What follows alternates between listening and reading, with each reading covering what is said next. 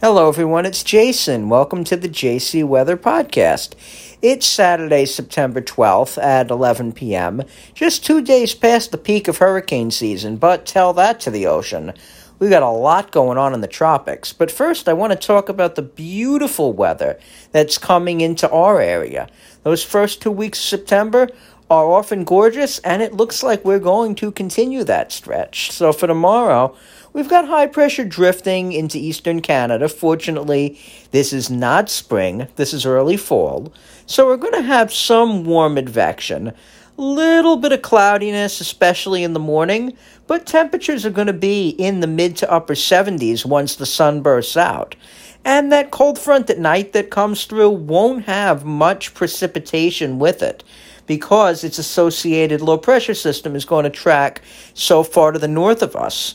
Through the rest of the week, the pattern is going to feature a couple of large high-pressure systems moving southward from the Great Lakes, so that's going to keep us cool and dry much of the time. We might have one frontal passage in the middle of the week.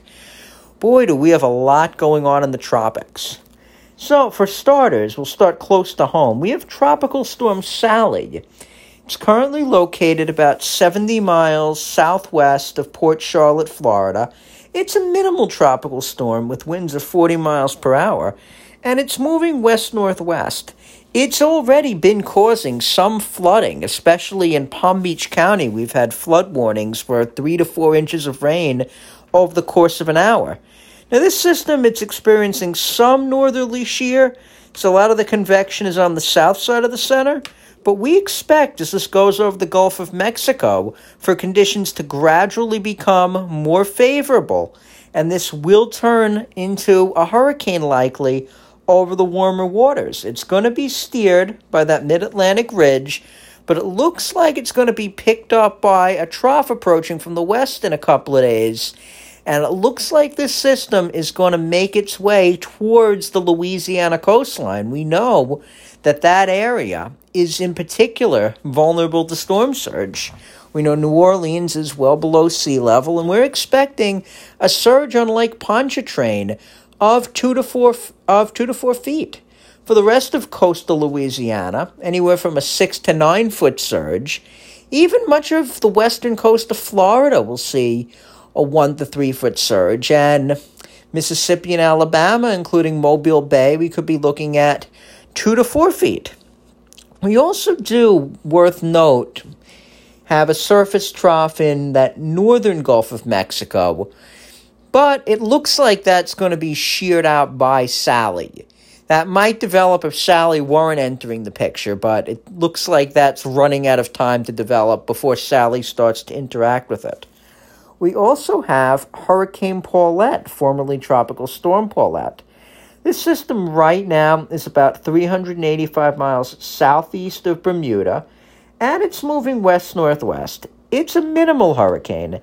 It's also going to be following along the path of the upper air ridge, and starting to look less sheared. The system is well-stacked vertically.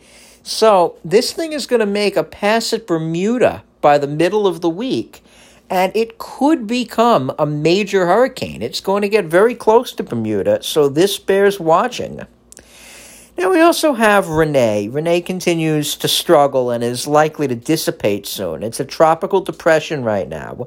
It's about one hundred seventy-five miles east-northeast of the Leeward Islands. It only has winds of thirty miles per hour, and it's moving northwest.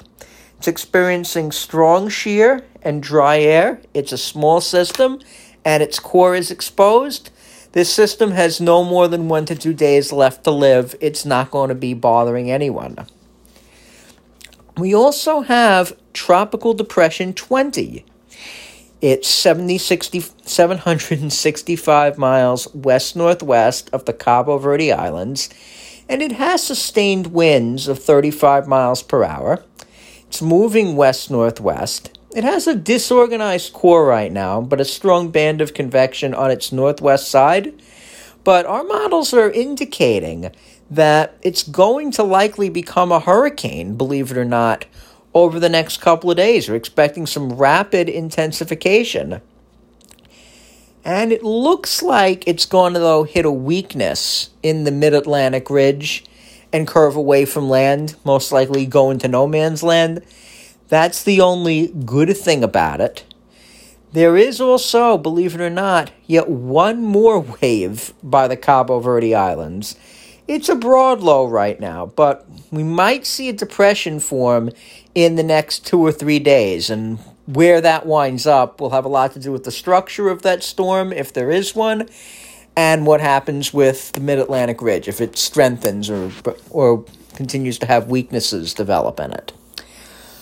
Not surprising to see this much action coming off the coast of Africa this time of year. This is known as the Cape Verde season.